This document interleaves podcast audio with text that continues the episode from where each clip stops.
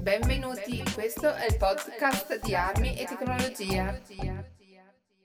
Benvenuti, io sono Ivan e questa è la puntata numero 33 dal titolo Piccolo, Grande e Veloce. I calibri assurdi. Avremo sempre la rubrica del film, di cui sentiremo spezzone tra poco, e in più avremo sempre anche la rubrica della difesa della mela, incentrata sulle stampanti 3D. Vi lascio la puntata. Buon ascolto.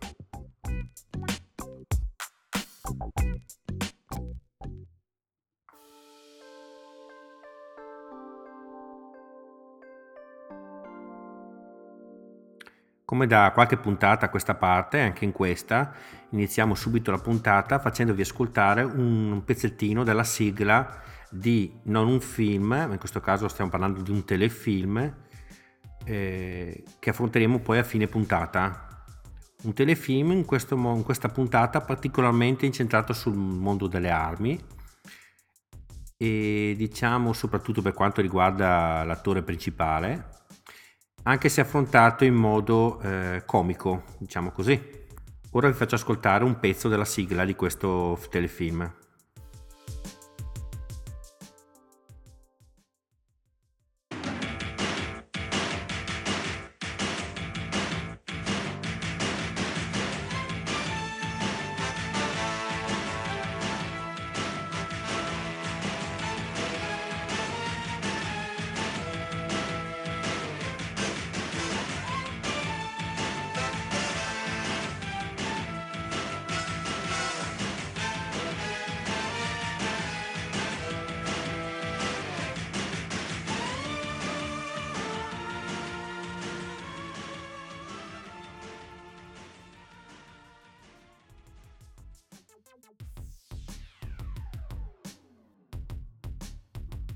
Bene, allora l'avete riconosciuto? Bene, sentiremo di che telefilm si tratta a fine puntata. E ora parliamo dell'argomento principale di questa puntata, che ho deciso di chiamare piccolo, grande e velocissimo. Calibri assurdi.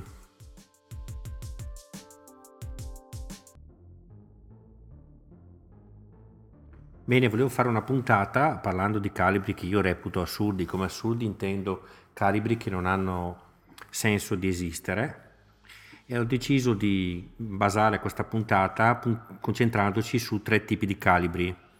Allora ho deciso di puntarle sul calibro piccolo, sul calibro grande e sul calibro veloce.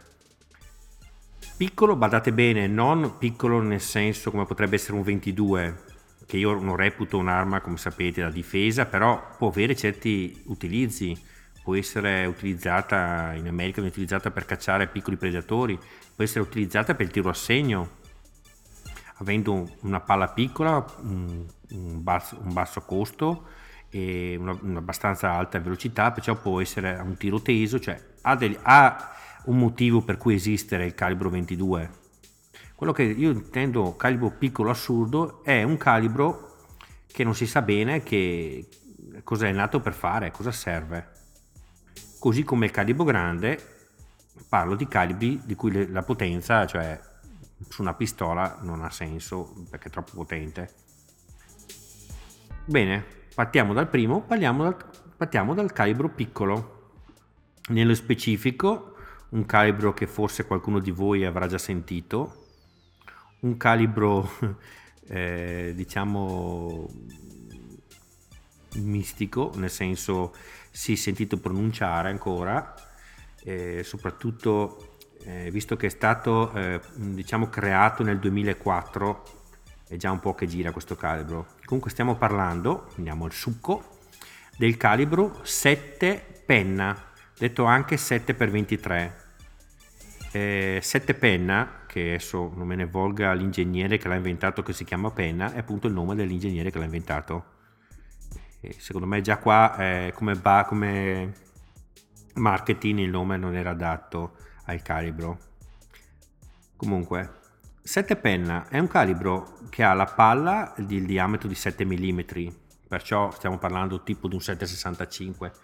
Però, perciò, però anche ha il bossolo molto lungo.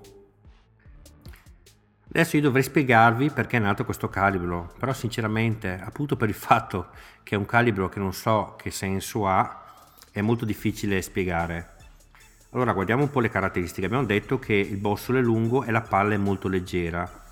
Vi dico un po' la, la velocità eh, tipica del proiettile è 510 metri al secondo, perciò è molto veloce. Eh, a livello di un 357 bombato, cioè molto veloce come palla. Però d'altra parte ha un'energia tipica, adesso qua nella tabella che io viene data in joule, di 32 joule. 32 joule allora vi faccio l'esempio, il 44, una pistola molto potente, giusto? Ha una potenza tipica di 1600. Voi tenete presente che eh, un 9 mm è circa un terzo di un 44, perciò stiamo parlando eh, che si aggira intorno ai 500 joule, cioè dopo dipende sempre da un sacco di fattori, però sui 500 joule, qua stiamo parlando di 30 joule, cioè una potenza eh, ridicola. Io so, sto, mi sto basando su tabelle date da, da, Wikipedia comunque perché come detto il calibro è un calibro vec- relativamente vecchio perché eh, è stato diciamo eh, lanciato negli anni eh, inventato negli anni 2004 il tempo di fare i calibri così dopo a ondate passano 5-6 anni eh, riesce un articolo su una rivista di armi dove propone questa nuova cartuccia così.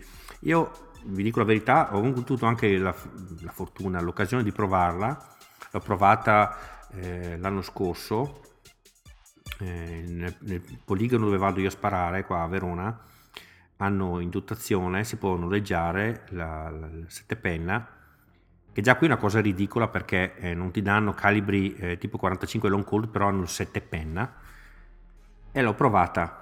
La pistola è molto precisa, oltretutto le pistole sono di grande bella fattura, sono fatte molto bene, trattate ehm, su base 911, sono pistole molto bene. E praticamente vi dico la sensazione di sparo è sembra di sparare con eh, una pistola pesante e un 765, cioè la pistola non si muove. Potrebbe andare bene per fare tiro dinamico se non ci fossero eh, diciamo le soglie di, di, potenza perché qua non so se viene considerata accettabile la potenza sviluppata da questa pistola. Quando avevo fatto notare le mie critiche a, all'istruttore della linea di tiro lui mi ha detto che adesso questa qua ve la do come informazione mi ha detto che è un calibro adesso tenete presente che sulle linee di tiro le, le cose che vengono dette sono quelle più assurde eh? è un calibro studiato per utilizzarli sugli, aer- sugli aerei, perché mediante dei proiettili a frammentazione si era sicuri che non eh, andasse a danneggiare la carlinga dell'aereo in caso di, di scontro fuoco all'interno dell'aereo. Ecco, questo mi sembra un po' una vaccata. Comunque, calibro, poverino, eh, esteticamente bello, poca potenza, poco funzionale, pistole molto belle, però un calibro definitivamente si può dire morto, poverino. Morto. Ora, dopo il calibro piccolo, passiamo al calibro grande.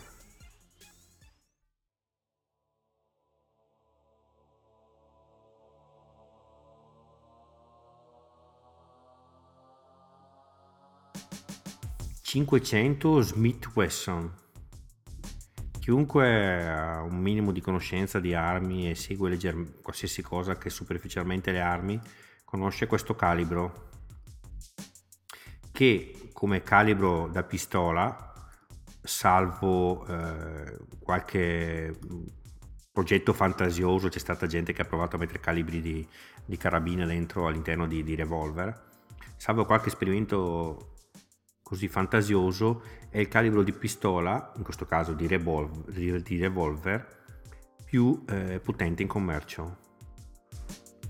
Allora, creato dalla Smith Wesson, come, come si capisce da, dal nome, 500 Smith Wesson, ha un diametro della palla di 50 eh, decimi di pollice, corrispondente a circa 12 mm 7 quasi 13 mm, ideato nel 2003. Ricordo che fino a due anni fa era, ne era vietata Beh, veramente non era neanche vietata l'importazione, perché vi spiego, fino a un paio di anni fa, quando c'era il catalogo delle armi in Italia, che adesso sapete è stato tolto, armi sportive, armi comuni così, la pistola che spara questo calibro attualmente è solo la, la, la 500 Smith Wesson, la 500, modello, revolver modello 500. Fino a quel momento lì eh, non si poteva importare perché la commissione italiana durante il momento in cui doveva accettare l'arma l'ha rifiutata perché ha considerato l'arma e il calibro portato eh, troppo potente riguardo a un'arma portatile. Adesso tutte le cose delle, delle legislazione italiana. Cioè il calibro in realtà era importato e si poteva sparare, eh, credo, su pistole monocolpo come la Tanfoglio, la Raptor se non sbaglio. Però l'arma non poteva essere importata. Invece da, da ormai, infatti se mi seguite anche sulla pagina di Facebook avevo pubblicato qualche mese fa uno screenshot, invece la pistola attualmente si può acquistare la 500 Smith Wesson. 500 Smith Wesson, questo calibro sviluppa eh, potenze eh, impressionanti. Allora, praticamente il proiettile, per darvi eh, l'idea, rispetto a un 44 Magnum, che sappiamo che non è che scherzi, allora il 44 Magnum ha una potenza tipica che si aggira intorno ai 1600 joule, vi do il parametro in joule perché è più facile, qua oh, mi baso su, su tutte scritte in inglese, perciò mm, danno più importanza ai joule. Si, basa, si gira intorno al tipico sui 1600 joule, punte di 2200 con palle particolarmente pesanti, cariche forti, però il tipico è 1600 joule. Ecco, 1600 joule, tenete presente, 44 magno. Il 500 Smith Wesson ha come tipico intorno ai 3000 joule, cioè 3008, 4000, 3004, 3009. Eh, mentre la, la cosa, la, il 44 Magnum, che pensate sempre che sia un calibro potente, pesante, usato per la caccia, arriva a palle che pesano in grani 300 grani. Questo arriva, ci sono delle palle che arrivano fino a 700 grani, che sarebbe corrispondente a 45 grammi sparate a 370 metri eh, al secondo che appunto sviluppano dai 3000 joule in su si arriva anche a come dicevo a 4000 cioè 1600 doppio 3000 4000 e quasi tre volte. Perciò quasi tre volte la ricarica massima di un 44 magnum. Capite che sono cioè la pistola è collaudata le pressioni de, del calibro, la pistola in acciaio, è fatta per portare la pressione tipica che è di 4000 bar. Robe allucinanti. Infatti la pistola è, è un gnocco di ferro, se guardiamo se riesco a trovare il peso, ma so che aveva un peso che si girava sui... cosa impressionante, tipo 2,5 kg, una cosa così, logicamente. Ecco, si va da chi dice che il 9 è la pistola più potente a chi dice il 44 non, non, non fa niente, è meglio prendersi il 500 Smith Wesson, ecco capite. Questa è una pistola, la pistola 500 Smith Wesson porta, porta, spara solo 5 colpi, eh. il tamburo è fatto solo 5 colpi, perché anche qua un'altra cosa che forse... Eh... Allora, il tamburo, giusto? Mm all'interno vengono forati dove mette la camera cartuccia, dove entra il proiettile. Allora, se voi nel tamburo fate 5 fori, la spazio di acciaio che resta tra un foro e l'altro, cioè la distanza tra le due cartucce, è tot. Se voi ne fate 6 fori, lo spazio si accorcia, diminuisce di spessore e perciò più i tamburi delle, dei revolver portano eh, proiettili, mm, colpi, che ci sono anche da autocolpi, più lo spazio che c'è tra eh, il materiale che c'è tra eh, il bossolo, un bossolo e l'altro bossolo, il bossolo e fine del tamburo è poco e perciò meno potenza regge la, il revolver. In questo caso, perché voi dovete pensare che quando il proiettile scoppia, eh, il bossolo, l'esplosione deforma il bossolo che va a appoggiarsi sul tamburo. Perciò se di qua abbiamo un tamburo che ha 5 fori come in questo caso ed è massiccio, regge più pressioni di un tamburo che ne, che ne ha 6 del 44 Magnum o altrimenti un tamburo che ne ha 7-8 poi qua è tutto più grande perché anche il telaio non è quello del 44 Magnum è tutto eh, gigantesco nel senso è tutto enorme comunque come vi dicevo questo è il calibro assurdo come grandezza. Un calibro che oltre a essere una cosa, eh, come si potrebbe dire, da collezionismo, da fare i sboroni che si va, al poligono si spara, eh, a parte che tenete presente che mh, mm, almeno in molti, a parte la cava all'aperto, che comunque ci sono delle limitazioni anche in cava, in molti posti dove si fa sparare, nei, nei, nei tunnel o così dice, dei poligoni, hanno il limite. Eh, faccio presente dove vado a sparare io il limite di 60 kg Volendo non potrei neanche sparare il 44 che parte da, da, da 90-100 kg. Perciò poi voi pensate una pistola di questo calibro qua, vi viene di, di questo calibro, di questa potenza qua, viene anche difficile trovare il posto dove andare a sparare.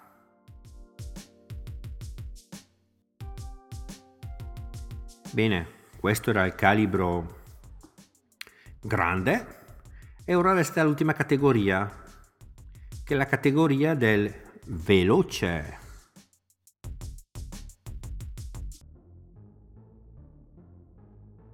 Bene, qua non è proprio un calibro, mm, è più una sezione.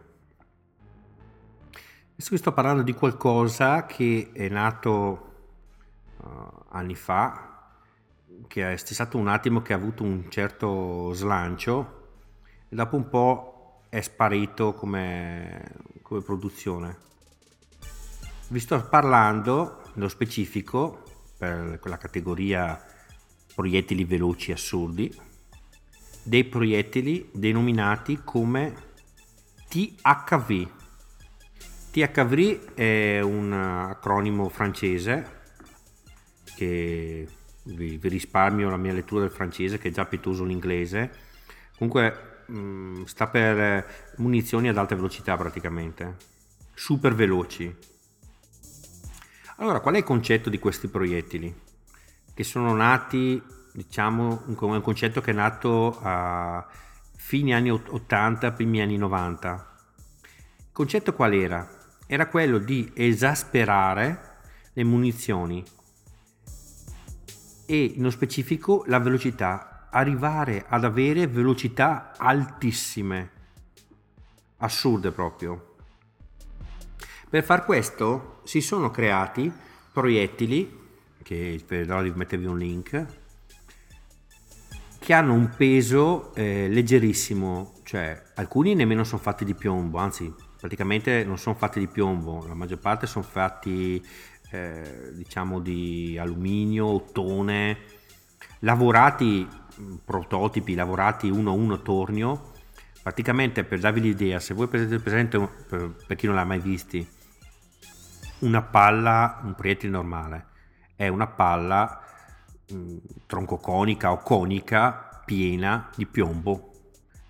Questi qua non solo la parte sopra non sono troncoconici, come se avessero appena un beccuccio, sono, manca tutta la parte eh, troncoconica, hanno proprio appena come un ago, una puntura di un ago sembra quasi, ma addirittura al loro interno, il loro interno, il loro dietro, diciamo, sono forati. Leggerissimi. Questo per poter eh, montare, diciamo, eh, cariche, polvere potentissime, perché come avevo già, forse penso di avervi già spiegato sul discorso della, della ricarica, più la palla è pesante, a parità di pistola, più eh, la polvere che serve per spingere la, la, la, il proiettile deve essere poca. Perché se voi mettete una palla pesante con tanta polvere, la polvere, la palla è troppo eh, lenta nel passare nella canna, la polvere si, si crea troppa energia e questo va a, diciamo, a spaccare, a deformare la canna, a danneggiare la, la pistola. Invece se la palla è leggera si può aumentare, anzi si deve aumentare la polvere per far sì che bruci meglio, perché la polvere lei cercherà di spingere, però la maggior parte di polvere continuerà a spingere e questo creerà pressione all'interno della canna che farà sì che si, la polvere venga bruciata in modo corretto. È proprio un gioco questo, praticamente, di tenere... Il concetto qual è? La cosa importante è che nella canna resti la stessa polvere, cioè scusatemi, la stessa eh, pressione. Allora, se la palla è pesante, la palla va piano, bisogna calare la polvere perché altrimenti la pressione va troppo in alto. Stesso discorso vale anche al contrario. Se si mette troppo poca polvere, la pressione è bassa e si rischia che la, la palla si inceppi, si incastri dentro la canna, così. Allora, le THV esageratissimo sono leggerissime. Questo cosa, cosa porta? Porta d'altro canto che si deve allora mettere tantissima polvere. Adesso guardiamo se riesco a darvi qualche parametro. Allora, eh, le palle avevano che più o meno, eh, anche se il calibro cambia perché la differenza è minima, perché come vi ho detto sono tutte alleggerite, perché sono state fatte per il 357, per il 38, per il 45 e per il 9x21. Comunque, nell'articolo che, che, ho letto io, che comunque vi metterò il link, si parla di un 9x21 e si parla di palle che pesano 45 grammi, questo vuol dire meno della metà di una palla normale. Queste palle vengono riempite con, adesso qua viene specificato una polvere, comunque il concetto è che il bossolo viene riempito con polveri briose, non polvere eh, diciamo progressive, perciò una polvere briosa normalmente in un bossolo cioè, è pochissima, in questo caso invece viene, viene, riempito praticamente il bossolo, il tipo che, fa, che parla del, del, del, servizio diceva che ha praticamente dovuto criptare, vuol dire è quella fase in cui il, il bossolo ha la palla inserita e si stringe il bossolo intorno alla palla in modo che la palla non esca dal bossolo. Criptare forte perché la polvere spingeva fuori il bossolo, vuol dire che la, la, la cosa, la, la, palla era proprio contro la polvere, cioè pienissimo. E di polvere briosa, non di polvere progressiva. Cioè robe che se si fanno con palle normali esplode in modo automatico la pistola. Ecco invece in questo caso grande velocità, grande potenza e velocità impressionanti. Mm, col 9 si è raggiunti 620 metri al secondo Tenete presente che un 9 normale viaggia intorno ai 400, qui si parla di 620 metri al secondo, cioè impressionanti. Secondo risultato che abbiamo è che andando il proiettile molto veloce eh, si viene ad avere molta energia, quella che, come vi spiegavo in un'altra puntata, considero virtuale perché è data dalla velocità. Perché, mh, mm, piccolo diciamo, ri, ri, ricordo per chi non, non, non era presente, proiettile, se voi a eh, stessa velocità raddoppiate il peso, la potenza raddoppia eh, fisica. Se voi invece stesso proiettile, eh, peso uguale, raddoppiate la velocità, la potenza quadruplica, cioè la, la velocità di, dà molto della potenza al proiettile. Però come vi avevo già spiegato è una potenza che dopo vedremo più avanti che in realtà è virtuale perché viene persa subito. Comunque tornando ai nostro, nostri esperimenti che ha fatto la, questa persona qua comunque danno l'idea delle cose allora praticamente stesso discorso un 9 mm che si aggiunge intorno ai 50 kg riesce ad averne 60 però la cosa più impressionante è il 357. 357 è una cartuccia col bossolo lungo da revolver.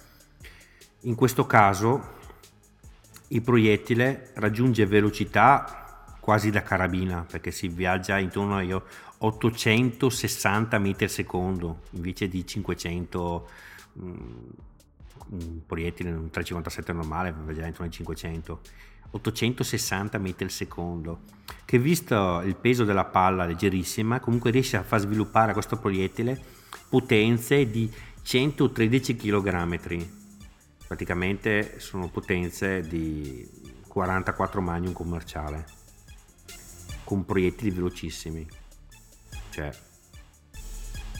potenze impressionanti, però potenze date alla velocità. Allora questo, questo calibro, questo, questo calibro, questi queste palle, questo concetto di arma non, non, è stato più utilizzato in realtà, a parte qualche dimostrazione al poligono così. Perché? Perché ha molti problemi. Allora, prima di tutto la potenza è elevatissima, ma come detto, data la velocità, perciò eh, viene persa molto rapidamente. Cioè, se una persona, eh, se una palla di questo tipo impatta contro un qualsiasi oggetto, la potenza decade mostruosamente e praticamente ne perde totalmente la potenza. Dà grandissimi problemi di rimbalzo perché proiettili così veloci si sa quando partono dove vanno ma non si sa dove arrivano perché proiettili così veloci rimbalzano all'impazzata e oltretutto nell'impattare contro oggetti come detto perdono potenza e perciò perdono la loro efficacia. Perciò è stato abbandonato, abbandonato anche perché eh, usava anche usava cariche esagerate che avevano un costo di utilizzo, voi pensate riempire un bolso e dire che un proiettile questi qua rispetto a un proiettile normale costerà 3, 4, 5 volte di più solo per polvere, dopo i proiettili, le palle vengono fatte, vabbè qui in questo caso vengono fatte una a una, però forse su produzione di scala, non so cosa si potrebbe avere, insomma in realtà non valevano niente. Poi non pensate, perché avevo letto anche alcune cose, tipo che questi proiettili erano in grado di forare giubbotti antiproiettile, no, no, c'entra niente. Anzi, per forare non serve la velocità, serve la durezza del materiale che va a posarsi su, sul gap, non interessa la, la velocità del proiettile, perciò non ha interesse questi qua non facevano niente in realtà.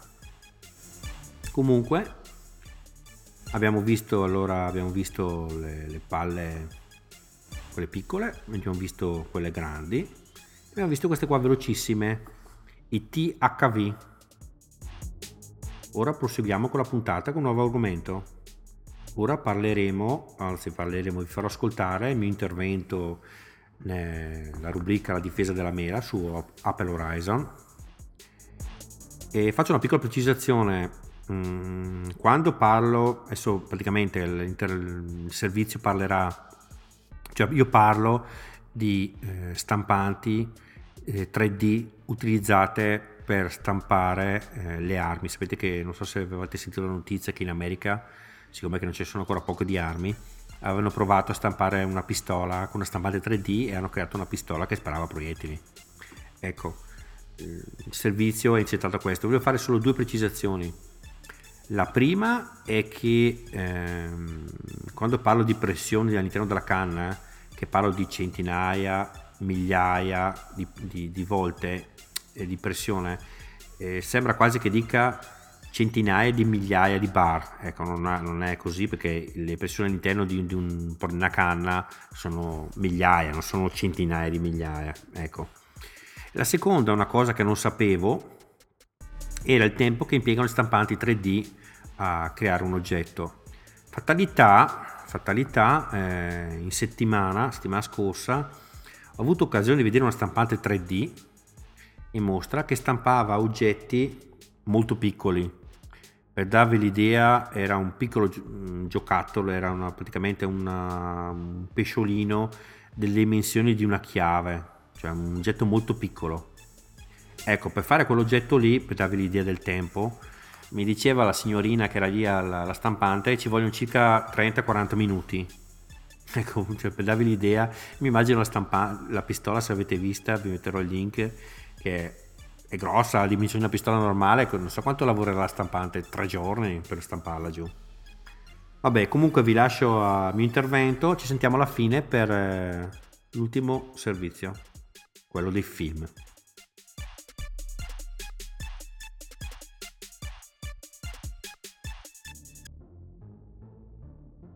Chiunque di voi ha qualche anno sulle spalle si ricorda le stampanti ad aghi la risoluzione che avevano e il rumore che facevano, assordante.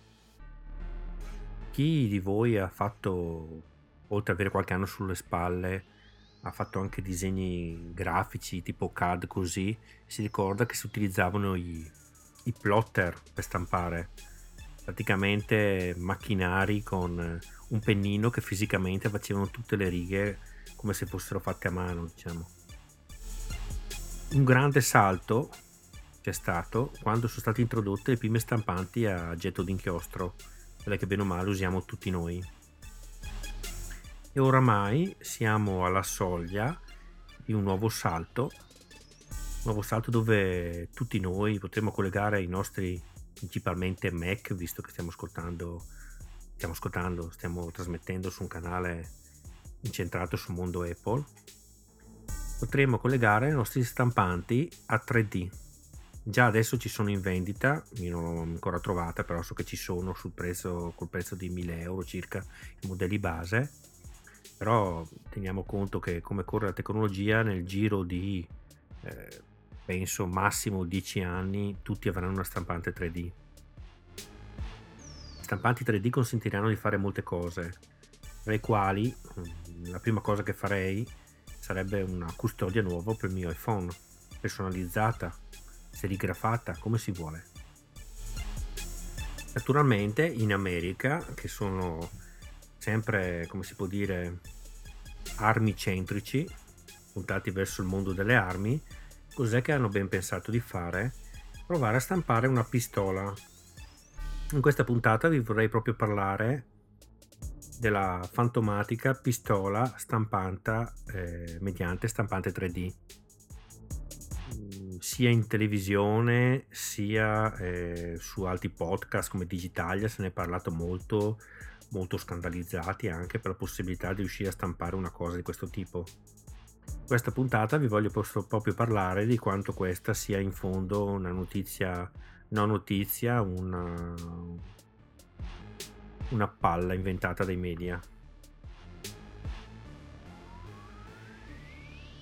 Iniziamo dicendo che la pistola esiste stata creata, si chiama Liberator, eh, c'è un video su YouTube, anche se non fa vedere molto perché non fa vedere il proiettile che va a bersaglio, si vede solo il ragazzo che la impugna e spara un colpo, comunque esiste. Detto questo però bisogna capire eh, qual è la caratteristica principale di un'arma, è quella di essere pericolosa, perciò bisogna capire quanto sia pericolosa questa pistola stampata giù con una stampante 3D. Allora, prima vi faccio subito un piccolo, eh, diciamo, escursus su, sui proiettili.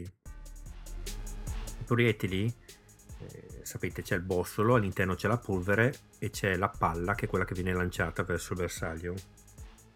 Se voi prendete la polvere che c'è all'interno di un proiettile, la versate su un tavolo e date fuoco, si limiterà a fare una fiammata. Non so se avete qualcuno di voi ancora aperto dei petardi o il magnum.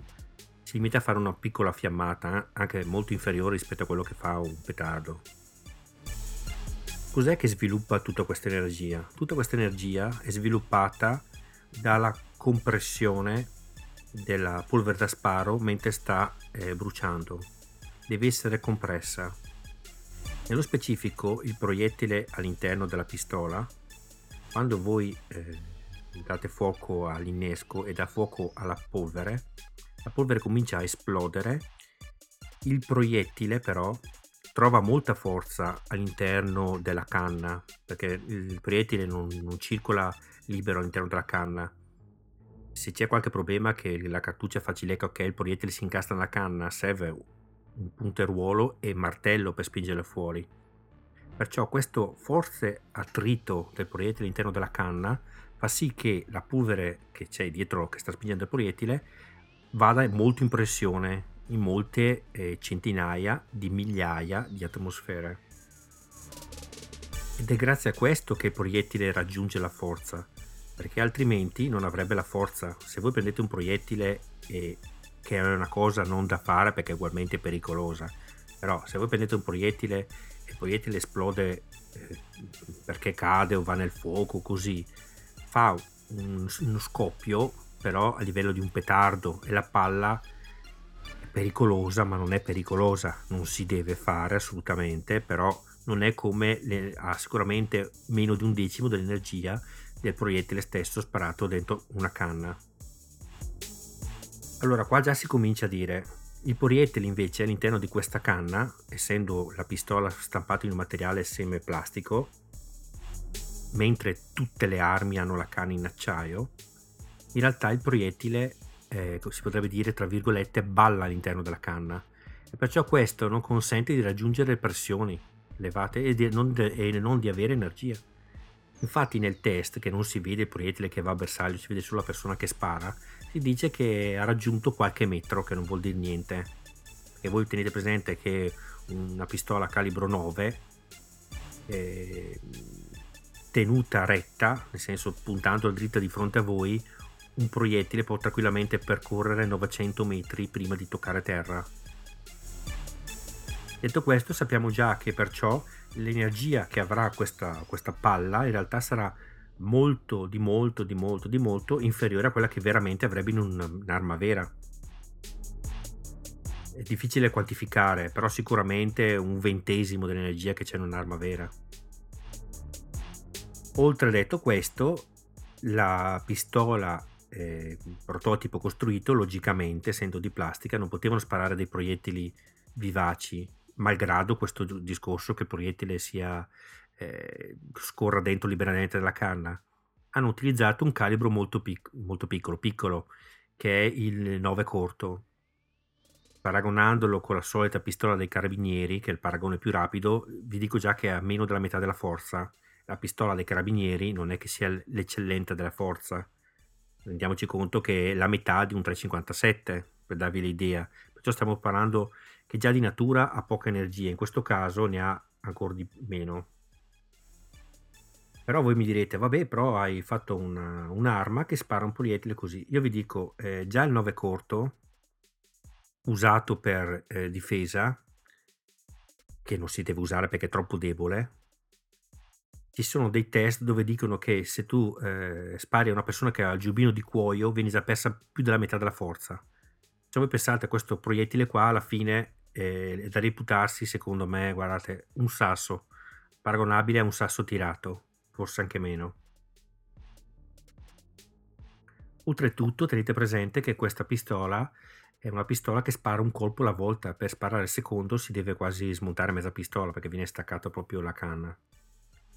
Perciò quest'arma è da considerarsi più, eh, come si potrebbe dire, un, eh, un esercizio voler provare a dimostrare qualcosa più che effettivamente la costruzione di una vera effettiva arma. Anche perché io vi dico, se invece di stamparsi la pistola con l'obrobio eh, utilizzavano la stampante per stampare, non so, dei cortelli, il cortello è molto più pericoloso, ci pensate bene, specie in confronto a questa pistola, perché non ha bisogno di essere ricaricato dopo mezz'ora Sicuramente l'energia che sviluppa è superiore a quella di quel proiettile lì, usato da una persona. Perciò un solo esercizio di stile. Anche perché poi eh, tenete presente che questo, questo giocattolo è stato sviluppato in America dove c'è già eh, l'usanza, eh, non pur avendo una diffusione altissima di armi, non di usare stampanti, ma già da anni creano armi con oggetti eh, trovati in casa, pistole proprio nello specifico, perché alla fine basta un tubo d'acciaio che si può riperire, magari smontando un pezzo della, della doccia del bagno e con diversi accorgimenti, una molla e un piccolo un percussore costruiscono già adesso in America armi di questo tipo. Perciò la stampante, i 3D per costruire armi non è un problema e non lo sarà ancora per molto tempo. Tenete presente che anche nelle macchine e nelle pistole attuali viene utilizzato sempre l'acciaio per fare la canna, che è la parte più importante, e la canna è comunque timbrata, marchiata come parte d'arma. Non potete cambiare la, la canna di una pistola così, come un giocattolo. Ed è in acciaio, ricavato dal pieno, cioè e martellato niente a che fare con plastica stampata. Perciò se tra dieci anni, quando tutti avremo la nostra stampante 3D, ci verrà mai l'insano pensiero di fare una pistola stampata, mi raccomando, non fatela perché è pericoloso. E come si vede dalle immagini sul web, malgrado utilizzino proiettili e scaccioni mm, blandi, malgrado utilizzino canne che non mandano impressione proiettile, le pistole esplose sono molte perciò eviterei di fare questi tentativi. Invece vi unirete a me e insieme faremo nuove custodie per il nostro iPhone, che questo invece è già una cosa più creativa e più utile.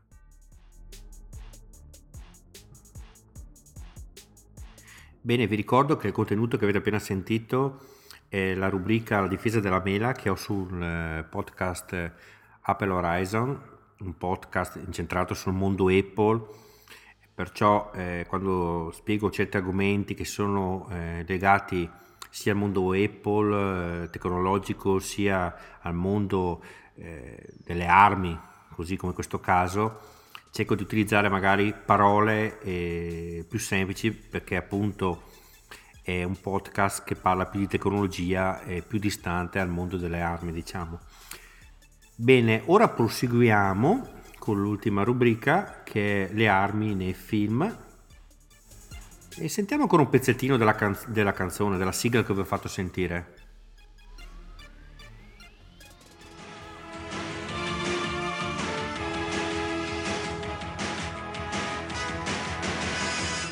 Fidati di me, io so quel che faccio.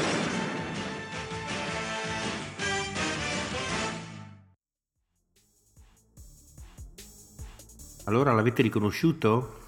Era Slage Hammer, telefilm che in Italia è andato col titolo Troppo Forte, dove il protagonista, il telefilm è dell'86-88, sono state due serie di 41 episodi, episodi molto corti, si parla di 20 minuti, dove il protagonista era un poliziotto, diciamo, che aveva una...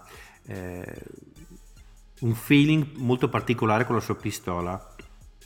Allora, praticamente, potete, sicuramente molti di voi lo conosceranno come telefilm, comunque sì, per chi non lo conoscesse, è un po' una versione eh, parodistica dei polizieschi americani, nel particolare del tipo l'ispettore Callaghan, cioè un ispettore Callaghan, eh, versione, eh, tra virgolette, esagerata al 100 per 1000